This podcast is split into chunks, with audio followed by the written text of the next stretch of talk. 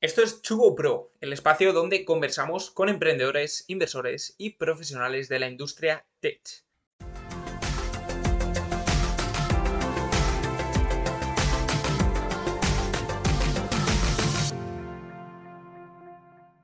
Hoy estamos con Pau Fernández, CFO o director financiero de, Factorial, una de las startups, sin ninguna duda, más prometedoras en el ecosistema emprendedor en, en España. Nos contará cómo está viviendo esta aventura desde el inicio hasta los más de 100 millones de dólares que han levantado en la actualidad.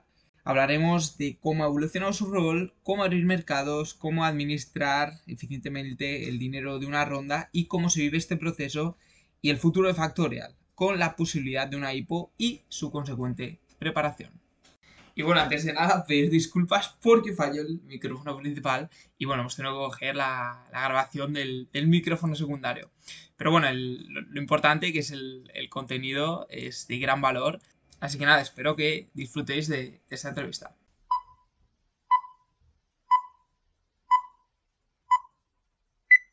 Eh, nada, muchas gracias Pau por, recibirnos aquí. ¿Qué tal? ¿Cómo, cómo estás?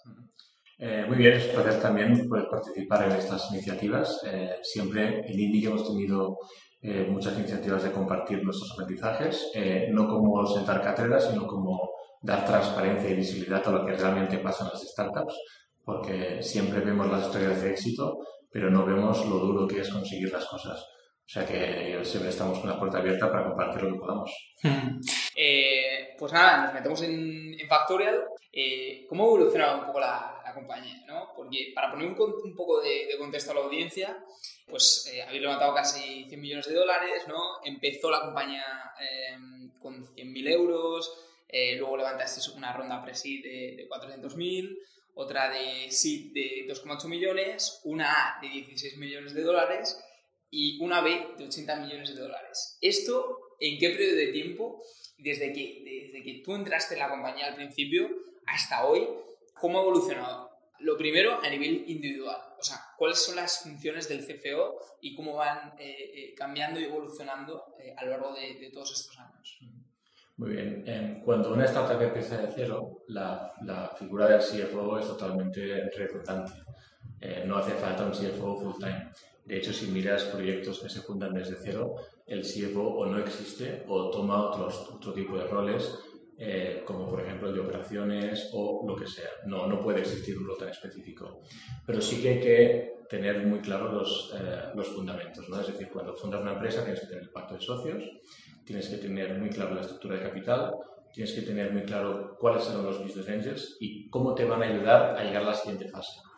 Una startup eh, solo funcionará si tú tienes, en nuestro caso, una startup es, el, es una transición hacia una scale-up, hacia lo que sea. Eh, si, tú, si tú montas una startup para tener un lifestyle business, nunca necesitarás un CFO. Si lo que quieres hacer es tener un, un recorrido para ir a atacar todo el mundo, entonces el posicionamiento tiene que ser radicalmente diferente.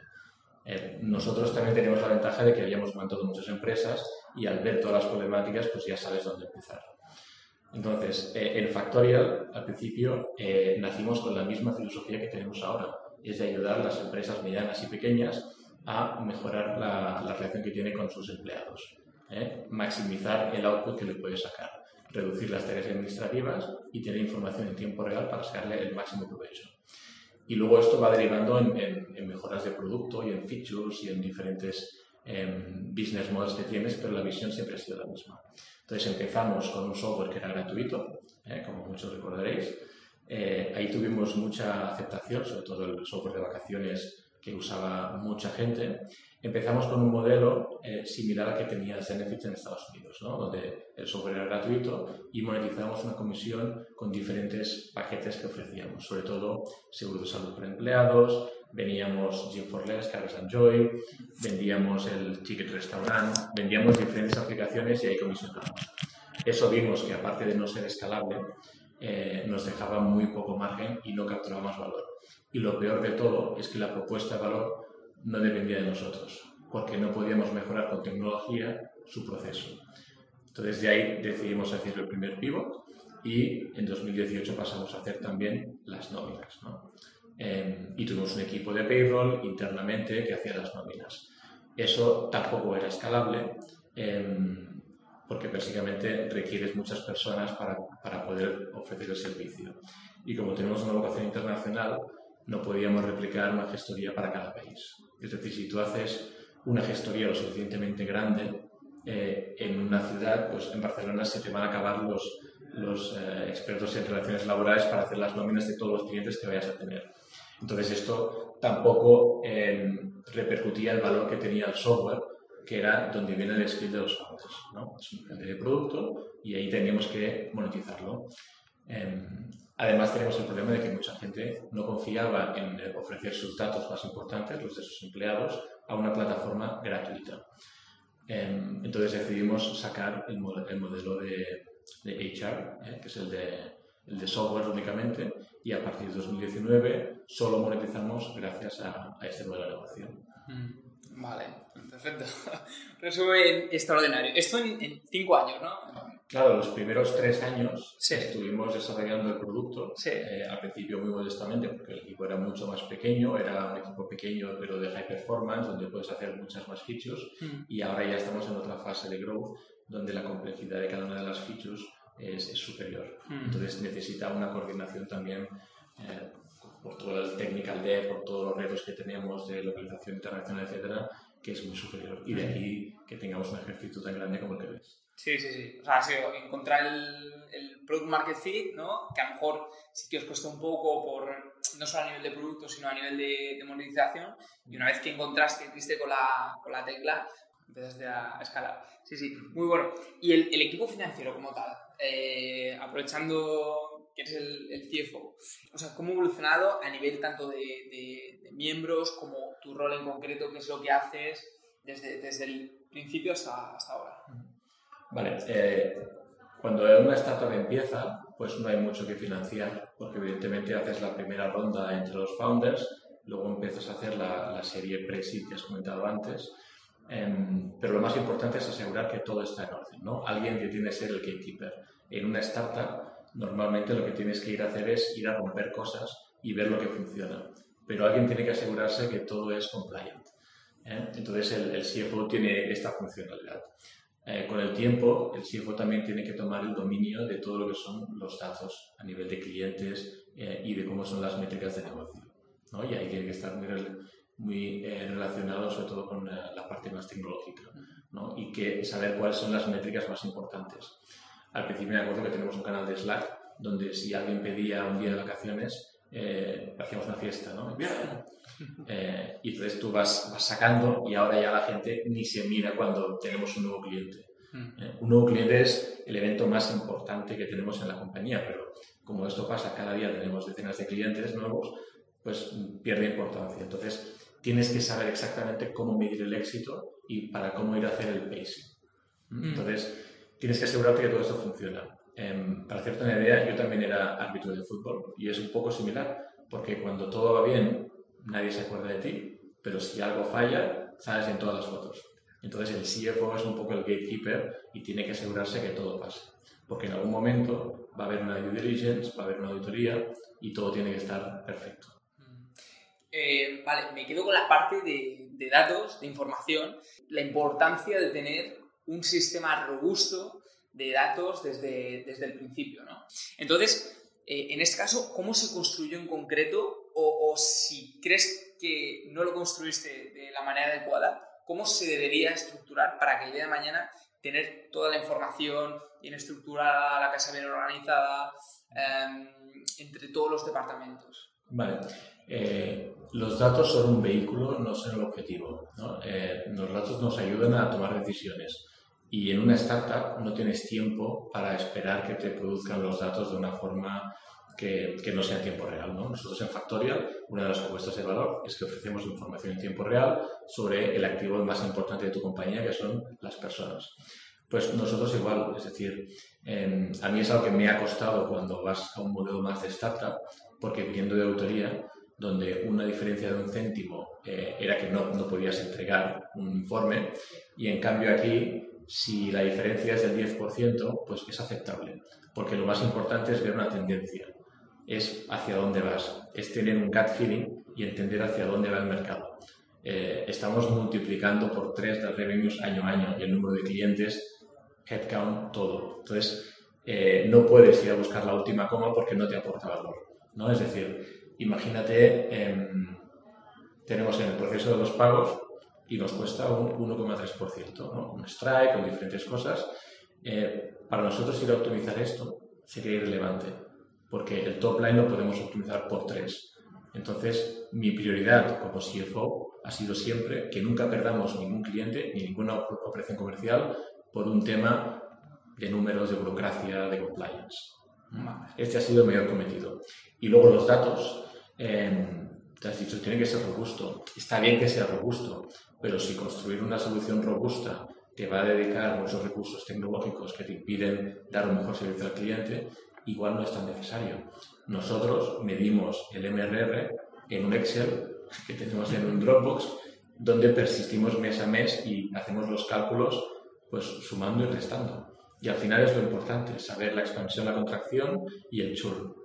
Y a partir de aquí puedes segmentar por mercados o lo que sea. Pero eso nos da una idea de cómo vamos evolucionando. Eh, pero eh, las, las métricas básicas fundamentales ¿Quién se encarga de establecer un poco los KPIs? Un poco viene más de la parte de negocio o, en conjunción con la parte financiera. Eh, todo ese proceso, eh, ¿cómo, se, ¿cómo se establece y, cómo pasa en, en, Factorial? Cada área eh, produce la información que necesita y entre todos consensuamos qué es MRR, qué es un cliente activo, qué es un trial, qué es una expansión, qué es un, lo, que sea. Em, nosotros tenemos una forma diferente a, a, medirlo que el estándar de Stripe, por ejemplo. Entonces, eso nos hace que la gran mayoría de las herramientas que hay en el mercado, también usamos Profitwell, pero hay SaaS Optics, hay Metrics, hay, hay Chartmogul, hay muchas aplicaciones que te dan los datos directamente, pero que igual no, son, no te reflejan el negocio como lo sientes tú.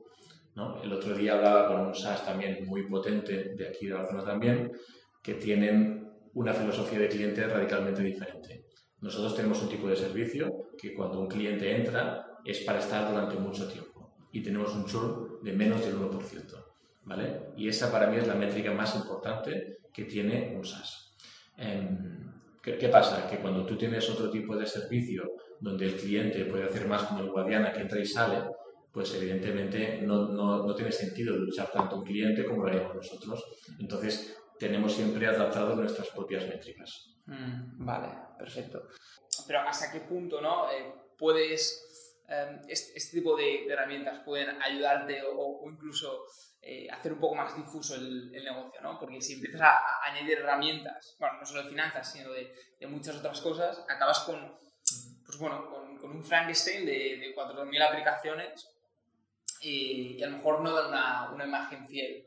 Eh, de la empresa, ¿no? Entonces, ese equilibrio, ¿no? Es, es también, también Totalmente. Eh, aquí en Cataluña decimos que todo lo que no son pesetas son polletas, ¿no? Y, y, en, y tenemos cientos de herramientas diferentes de cada equipo, mm. pero al final lo que cuenta es el MRR. Y tenemos un canal de Slack donde todo el mundo sabe el MRR y se celebra cada cliente y, y eso es lo más importante.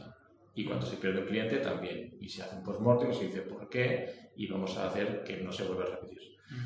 Entonces, todo lo demás es un complemento, son vanity metrics. ¿eh? Sí que tenemos un, un, documento interno donde medimos todo lo que es la, la atribución ¿no? y vemos la, por cada canal, ahora mismo estamos atacando nueve mercados diferentes y sabemos exactamente para cada uno de ellos, como vemos de inbound, de outbound, qué nos cuesta cada lead, cada deal, cada cliente y cómo evoluciona con el tiempo. Entonces, eso nos da mucha previsibilidad, que al final es lo que manda el SaaS, ¿no? que no es lo que tienes, sino es asegurarte que vas creciendo a un ritmo incremental mes a mes. Mm. Y esta es la gran fuerza que tiene los SaaS. Mm. ¿Y esto con herramientas desarrolladas por el equipo de, de Factorial? Eh, nosotros usamos, por ejemplo, HubSpot para hacer todo el Customer Journey. Tenemos desde marketing, desde CRM de ventas y luego también tenemos Customer Success. Mm. Em, y a partir de aquí tenemos toda la información del cliente. Luego usamos Stripe como billing, eh, tenemos un back office muy fuerte donde tenemos todas las interacciones del cliente y podemos sacar toda la información, pero al final lo que cuenta es el cliente que está pagando y el que no está pagando. Entonces, a partir de aquí, tomamos todas las conclusiones y, y ese es el mejor indicador. Va, genial. Em, y, a nivel de equipo, em, ¿cómo, ¿cómo, ha variado? Eh, ¿Se ha evolucionado? Eh, mm, claro, obviamente no, no, evoluciona tan rápido como puede ser un equipo de ventas, ¿no? Eh, pero, pero desde el inicio, imagino que estarías tú solo, incluso media persona, ¿no? Como part-time CFO hasta, hasta el día de hoy. ¿Y qué, qué roles ves que estás necesitando? Al principio estaba yo una quinta parte porque estaba llevando cinco compañías a la vez y evidentemente al principio no, no requiere tanta interacción por parte del CFO. Eh, y luego todavía había un gestor de toda la vida que en este caso estaba en Indy que nos ayudaba con todos los impuestos, la contabilidad, etc. Con el tiempo incorporamos un becario para hacer cosas más manuales em, y luego ya una persona más de contabilidad. Hasta, hasta el verano del año pasado solo había una persona que hacía contabilidad y yo. Y yo ya estaba full Ese era todo el equipo de Factorial. Entonces, a partir de aquí, incorporamos un control para la parte comercial, porque es muy importante validar, consolidar toda la información. luego tenemos una persona también para gestionar clientes, una persona de procurement que entró a principios de año. En, en verano también entró una em, compliance officer. A finales de verano también entró otra persona para ayudar por contabilidad clientes, porque em, aún tenemos un proceso muy manual de alta de clientes con Stripe, etc. Entonces necesitamos mucha sangre. Em, una Administration Manager y el mes que viene viene otra persona para hacer Treasury. ¿Eh? Porque uno de los pains que tenemos las startups que levantamos capital es que eh, no queremos pagar por los depósitos y tenemos que hacer diferentes triquiñuelas moviendo el, dinero entre bancos para no pagar el 0,5%. Vale. Aquí en este podcast no tenemos el, el efecto visual del podcast de Indy, sale las palabras. El rol del Treasury, eh, ¿qué, ¿qué, aparecería en la caja debajo del, vídeo? Es, es, una, función que normalmente está en empresas de mayor tamaño. Sí. Em, nosotros, esa persona va a estar la mitad de su tiempo dedicada a todo lo que es tesorería. Y con esto es todo el cash pooling entre cuentas bancarias de diferentes países.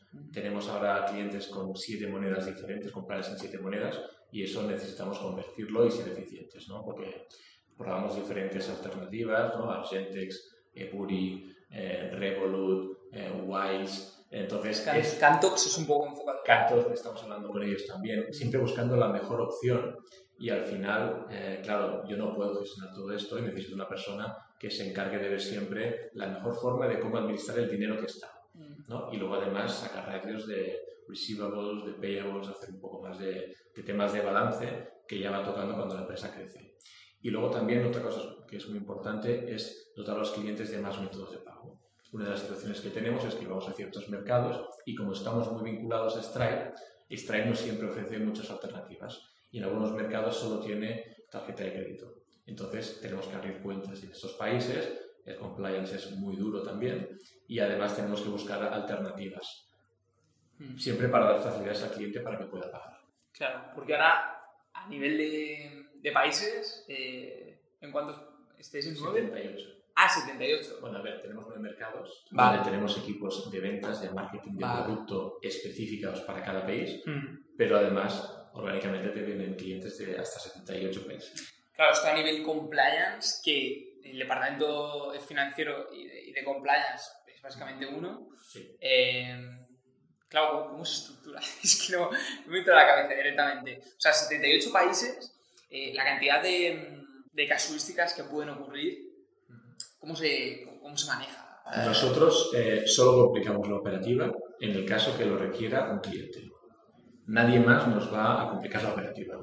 En este caso, en México, donde tenemos mucha aceptación, pues había una normativa desde hace dos años en que la, que requerían que les facturáramos con el VAT local de México. Entonces, abrimos un establecimiento permanente que nos permite enviar facturas con el IVA de México. Em, estamos abriendo otras dos subsidiarias también, ahora mismo, pues Estados Unidos y Brasil. Y está, entonces estamos fichando a equipos locales para, eh, sobre todo, ventas y, soporte de clientes. Mm, vale, qué bueno. Eh, nos metemos en el, en el momento de, de, la ronda, 80 millones, con caja, eh, que si hubieses querido, hubieses podido prolongar eh, mucho más la ronda ¿no? en el tiempo. Eh, ¿Por qué? ¿Por qué decidisteis empezar un proceso de, de fundraising? ¿Y cuál es vuestra visión más a nivel macroeconómica bueno, y también microeconómica, más, enfocado a la, a la, compañía como tal, de levantar. es decir, tenemos caja, pero eh, decidimos hacer una ronda de 80 millones de dólares. Así es, teníamos caja. De hecho, dos meses antes habíamos cerrado una operación de, de Venture Debt con un CLP de, 5 millones de euros, eh, que era un, era un crédito como una póliza de crédito, no era dinero que teníamos. Em, y decidimos tantear la ronda por diferentes motivos. Primero, porque cuando haces un equity story, ves hacia dónde quieres llegar. Entonces vimos que el momento era muy bueno porque eh, se producía en el final de un trimestre que estaba yendo muy bien, teníamos las métricas para ello. Entonces tienes que apalancar el momento. Luego también eh, estamos viendo que el SaaS sobre todo y en la inversión de business en general hay mucha competencia por invertir en procesos buenos. Eh, Jordi, nuestro CEO, recibe cada día no sé cuántos mensajes de email, de LinkedIn, de, por, de correo, de, lo que sea, de inversores que quieren invertir, ¿no? Y, y, hay mucho hype en el mercado. Entonces, nosotros no estamos dispuestos a hacer una ronda a no ser que se cumplieran ciertas condiciones. Entonces, esas condiciones se cumplieron y por eso decidimos hacerlo. Eh, fíjate ahora mismo que con el tipo de interés negativo, eh, la gente tiene que poner el dinero en algún sitio. Entonces, los instrumentos más rentables últimamente están siendo los fondos que sí que tienen su duración de 10 años, pero que todos, como diversifican el riesgo dentro de las startups, tienen muy buenos recursos. Tú fíjate, por ejemplo, el IBEX en el último año, ¿sabes cómo está? Está, está igual. Ha perdido creo que el 1%. Eh, el FTSE 100 también. En cambio, tú miras el Nasdaq y está creciendo un 30, exacto, 35, 30, Dow Jones también, más o menos. Pero tú miras los mejores stocks de SaaS en el mundo y estos cómo crecen. El doble. El doble. Mm. Es decir, cuando hacían IPO hace unos años, la gente decía, Twilio, Salesforce, ¿cómo van a hacer nada? Y son compañías que ahora valen cientos de billones en, capitalización bursátil. Entonces, la gente sabe que el SaaS es un negocio de, de, doble, de doble filo, porque tú tienes los nuevos clientes y tienes la penetración con la masa de clientes actuales. Y eso te permite crecer a un ritmo muy grande en el futuro. Es una guerra por adquirir el cliente y luego ofrecer más valor. Entonces hay mucho hype en el mercado por invertir en SaaS. Nosotros tenemos también la ventaja de que somos una herramienta muy completa, lo que tiene mucho potencial de solucionar problemas a clientes. Y por eso había eh, mucho, estaba muy caliente el mercado. Eh, y lo hicimos. Al final, un inversor invierte porque tienes un equipo que es capaz de hacer muchas cosas.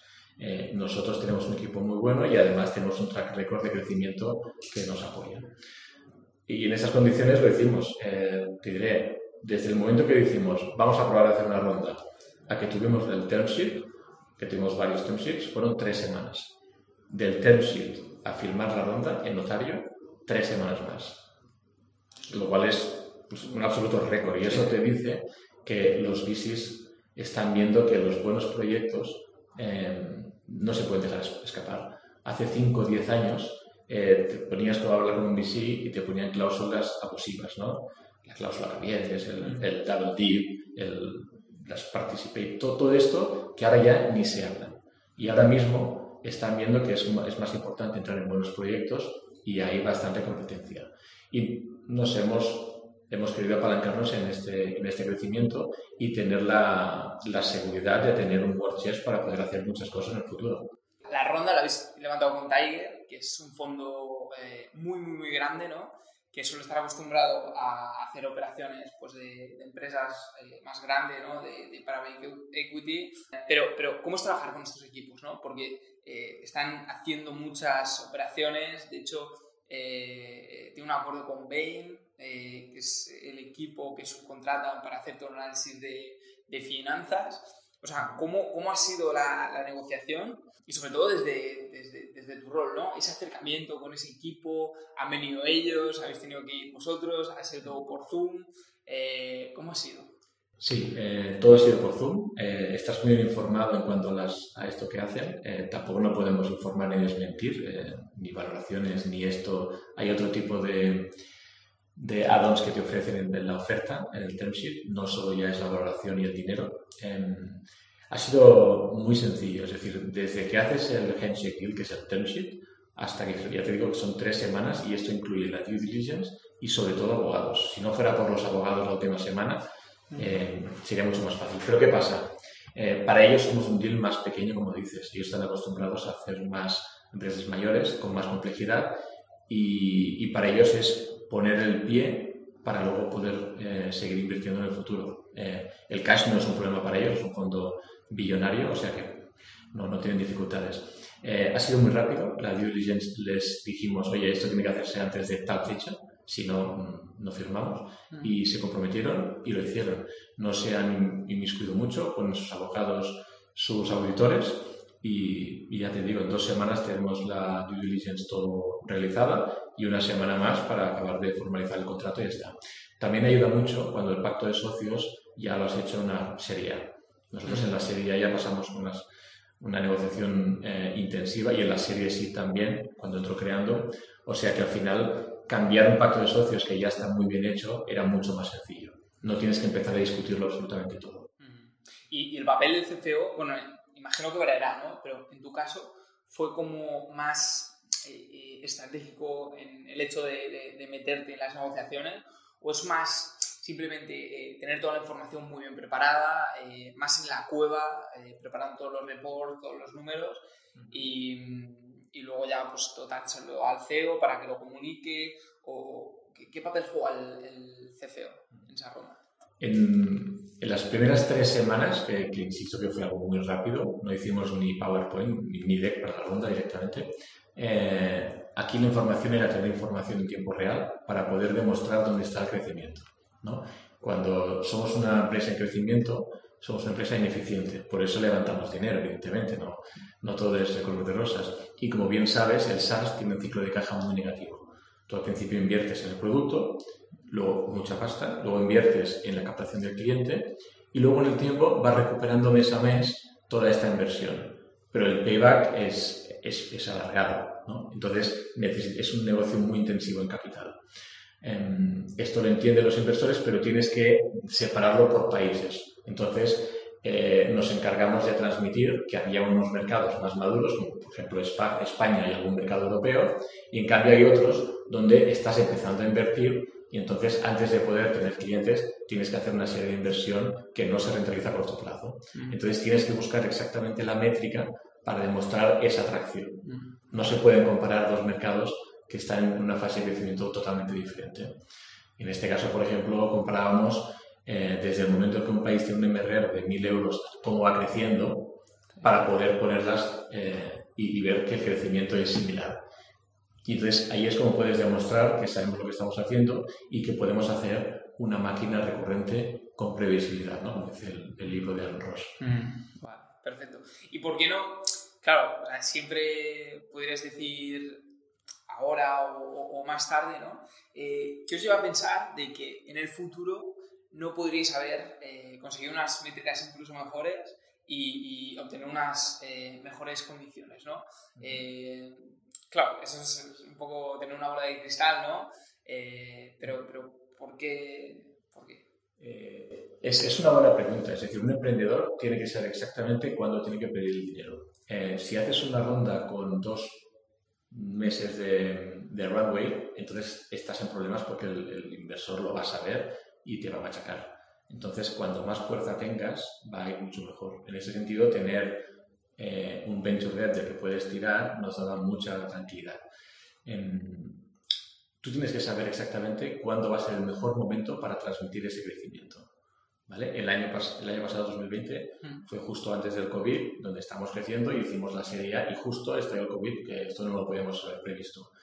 Pero ahora mismo sí que lo previmos vimos cómo estábamos creciendo, vimos que íbamos generando tracción en diferentes mercados, vimos que eh, el hockey stick era muy evidente. Entonces, a partir de aquí es cuando decidimos que es un buen momento para hacer la ronda. Y eso nos da tranquilidad para ahora planificar. Ahora tenemos un, un runway de años y eso nos permite afrontarlo todo de una forma muy estratégica. Mm.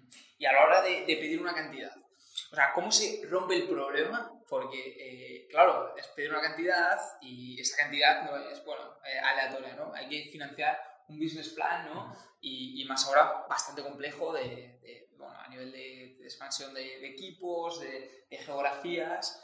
Eh, claro, ¿cómo, ¿cómo, se establece? Eh, vamos a hacer este business plan y esto nos va a costar esto. O sea, ¿qué, qué, qué detalles pueden determinar eh, la diferencia de precio entre una entrada de mercado en Brasil o, o en Estados Unidos? Uh -huh. Te mentiría si dijera cualquier cosa. Eh, la, la, única verdad es que no tenemos ni idea de lo que vale abrir Estados Unidos. Ni idea. Yo tengo una, una idea en la cabeza, pero si una cosa he aprendido en las startups es que no puedes hacer business plans más allá de tres meses vista. Es, es una locura, porque nosotros hacemos modelos que sobre todo se basan en las ventas, que es la, donde está la incertidumbre, y ahí ah, hay un momento de un punto de inflexión, entonces a partir de ahí sí que puedes tener mucha previsión. Nosotros sí que sabemos cuánto podemos vender a que viene en España o en Francia o en mercados mucho más maduros, pero en Estados Unidos no tenemos ni idea, es un mercado tan grande eh, y qué nos va a costar hacer todo lo que necesitamos para poder escalar Estados Unidos también, no tenemos ni idea, no. sinceramente. Pero eh, si hay la posibilidad de levantar mucho dinero, eh, no diluirte tanto, mmm, adelante. Hmm. Claro, si, si, vosotros estimáis o tenéis una idea más o menos de lo que vale Estados Unidos y os equivocáis a lo mejor en un 50%, pues bueno, vale, es un país. Pero al abrir varios países, claro, si todas estas estimaciones eh, se descontrolan, en este caso pues tenéis mucha tranquilidad porque tenéis un runway bastante elevado, ¿no? Pero ¿cómo, ¿cómo aumenta la complejidad al abrir muchos países a la vez y eh, a, bueno, a, a abrir uno por uno, ¿no? Porque imagino que la estrategia ahora mismo es de expansión más a lo bestia, ¿no? Sí, a lo bestia. Eh, como tú dices, Sí. esa es la estrategia, a lo bestia. Mira, nosotros siempre eh, puedes tener mucho dinero, puedes tener muchos clientes, pero siempre analizamos cada mercado independientemente para ver la evolución. Mm. Vemos cuáles son los canales de adquisición que, menos nos, que más nos funcionan, cuáles son las features que son necesarias, qué, qué es toda la inversión que tenemos que hacer. Eh, y no se puede hacer de una forma agregada, porque nos engañaríamos. ¿no? Entonces no es lo mismo un mercado maduro como España que un mercado en desarrollo. Entonces lo que tenemos que hacer es entendiendo cómo funciona cada mercado. Si nosotros ahora hacemos un plan eh, y decimos nos vamos a gastar tanto, eh, nos vamos a gastar tanto, pero no te garantiza que vamos a conseguir el objetivo de revenue y eso es lo más importante. Todos los que estamos aquí estamos para satisfacer al cliente y que nos paguen por ello. Entonces todo lo demás es un es un complemento. La métrica más importante en un SaaS, al final, es el payback period. Es en cuanto recuperas el tiempo de adquisición. Entonces tienes que ver que todo tiene sentido. Vale. Esta, y tienes el payback period por cada mercado, que es la Y si pudiéramos dividirlo y desgranarlo aún más, lo haríamos. Claro, y si un mercado pues, no funciona, ¿os habéis encontrado algún caso? Adquisiciones no, no habéis hecho, ¿no? De alguien que lo esté haciendo muy, muy bien en un país, que sea muy concreto eh, y digáis, pues bueno, eh, hasta, quizás ahora, para... hasta ahora no. Eh, siempre tienes que pensar por qué haces una adquisición. Eh, si es para adquirir unas features, eso tiene una complejidad porque adaptar un producto a tu producto existente es muy complejo. Es, es muy difícil que tú lo puedas usar. Luego está el hacer la hire, ¿no? Por el talento. Perfecta opción. Y luego está por la base de clientes, que también tiene ciertos riesgos, porque hay que ver si están acostumbrados a una plataforma, hacer el cambio no siempre es sencillo. Esas para mí son las tres grandes motivos los, por los que puedes comprar un pseudo competidor en algún sitio. En este caso la tercera, eh, o sea que tendría más sentido, ¿no? Depende. Hay que verlo, claro, hay que verlo. Sí, sí. Lo que pasa es que el problema es que si tú tienes clientes, las valoraciones también están por las nubes. Claro. Y si nos beneficiamos a la hora de levantar capital, salimos perjudicados a la hora de hacer una acquisition. Entonces, hay que plantearlo. Sí, siempre es más barato construir que... Nosotros que sabemos cuál es el coste de adquisición de un cliente. Hmm. Entonces, si nos sale más barato comprar una compañía, lo analizamos. ¿Por qué no? Hmm. Vale, perfecto. Bueno, y ya para ir acabando, ¿cuál, cuál es el futuro de, de Factorial, no? Seguir eh, haciendo rondas de financiación eh, hasta llegar a, a, la rentabilidad y ya salir a bolsa o, o, no sé, cuando empiezas a soñar, eh, ¿qué, ¿qué, se te viene a la mente, no? Yo cuando, yo cuando sueño pienso en que todos los empleados del mundo tengan Factorial como plataforma para poder mejorar su día a día. Eh, nuestro objetivo es solucionar problemas. Hacer una ronda es otra vez un vehículo para conseguirlo, porque es un negocio que es muy capital intensive y nosotros podíamos hacer bootstrapping y ir creciendo poco a poco. Pero esos negocios no pueden crecer poco a poco porque acaban muriendo. Entonces necesitamos crecer levantando capital. IPO es un tema que, sí que tenemos en el mapa. Eh, yo en concreto, como CFO, tengo que estar, tengo como objetivo estar IPO ready en dos años. Porque si tú decides hacer una IPO y no estás listo y no has hecho toda la preparación, eh, lo vas a pasar fatal. No vas a estar preparado. Y esto lo vemos, la complejidad de cada ronda y cada diligence, a pesar de que podemos tener mucha fuerza, cada vez hay más complejidad. A la que abres más subsidiarias, a la que tienes más monedas, a la que tienes más países, tienes más complejidad. Entonces, eh, todo esto tiene que trabajarse desde el principio. Pero el objetivo no es hacer una IPO, aunque es un tema que profesionalmente evidentemente me interesa. El problema es crecer, ir a, a, ofreciendo nuestros servicios al máximo número de empresas en el máximo número de países posibles.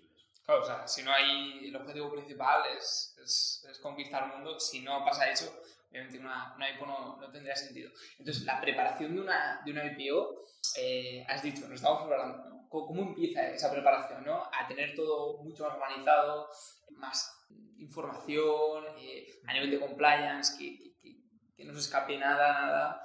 Eh, ¿Cuáles son los procesos de, de preparación? La, la, clave de todo es empatía, ¿no? Es entender qué está buscando el otro. Entonces, cuando haces una IPO, eh, primero tienes que pasar por un cierto compliance que antes no pasabas, ¿no? Eh, y hay que, hay que hacer ciertos procesos que antes no le das tanta importancia porque siempre en una fase de, de discovery siempre le das más importancia al negocio que no a tener una contabilidad impecable porque no te produce un beneficio, pues ahora también estoy profesionalizando el equipo y estoy contratando perfiles serios cuando antes tomaba gente que tenía menos experiencia para poder instruirlos en esta nueva manera y nueva filosofía de hacer las cosas. Pero tienes que compaginar el mantener la filosofía y los valores de Factorial al hacer las cosas con cierto rigor. ¿no? Entonces, cuando estás en el día a día dando servicio al cliente, no lo puedes hacer todo eso. Y al final, para balancear, necesitas perfiles que te den también esta estabilidad. Cuando digo empatía, me refiero a que si tú haces un IPO, primero tienes que, tienes que ir de la mano de un banker para que te haga todo el trabajo sucio, eh, que es, sabe exactamente lo que hay que hacer. Tiene que convencer a los inversores institucionales para que eh, haya un poco de, de, soporte cuando salgas a bolsa. Y luego, pues los retail investors, que son, pues tú yo, desde cualquier aplicación que podemos llegar a apostar, esto puede llegar o no, pero tú no puedes contar con, con que hagas algo así. Entonces tienes que hacer cierto trabajo de guerrillas por detrás. Y eso es lo que estoy haciendo, aparte de tener una estructura interna que te permita abarcar esto con seguridad. Sí.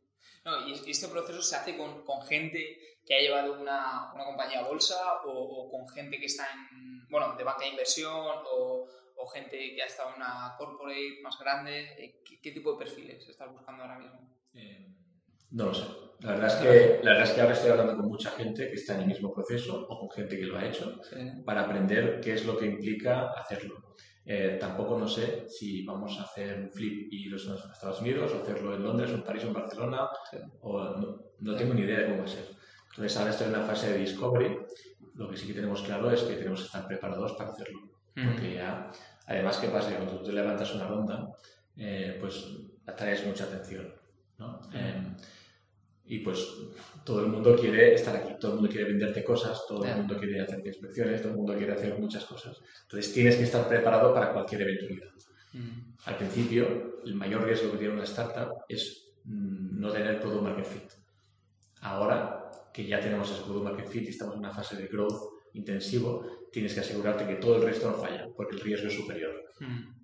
Vale, a ti, a ti a nivel individual, y ya, ya acabando, eh, ¿qué, ¿qué, es lo que más te gusta? ¿no? Esa fase de, esta fase que, que imagino que antes personalmente no, no, la has experimentado, o ese, esa fase más de, de, de, bueno, de anarquía, de product market fit, de, de bueno, ver qué, qué, es lo que pasa. Son fases completamente diferentes, ¿no? O sea, Factorial es, tiene el denominador común, pero imagino que principio ahora es, la película ha cambiado eh, radicalmente. ha cambiado radicalmente y a mí lo que me apasiona es tener un reto diferente al anterior.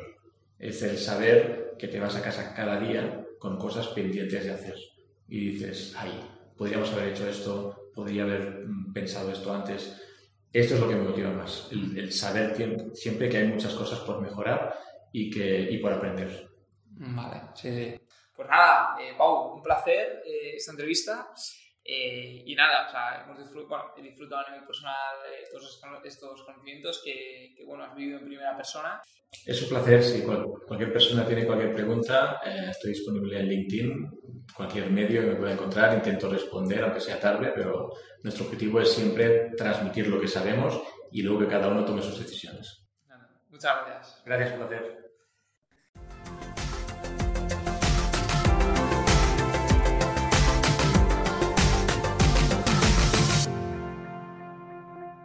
Y hasta aquí el programa de hoy. Muchísimas gracias a todos los que nos habéis escuchado. Espero que hayáis disfrutado de esa entrevista. Y ya sabéis, si os ha gustado, no olvidéis suscribiros. Nos vemos en el próximo programa. Un saludo.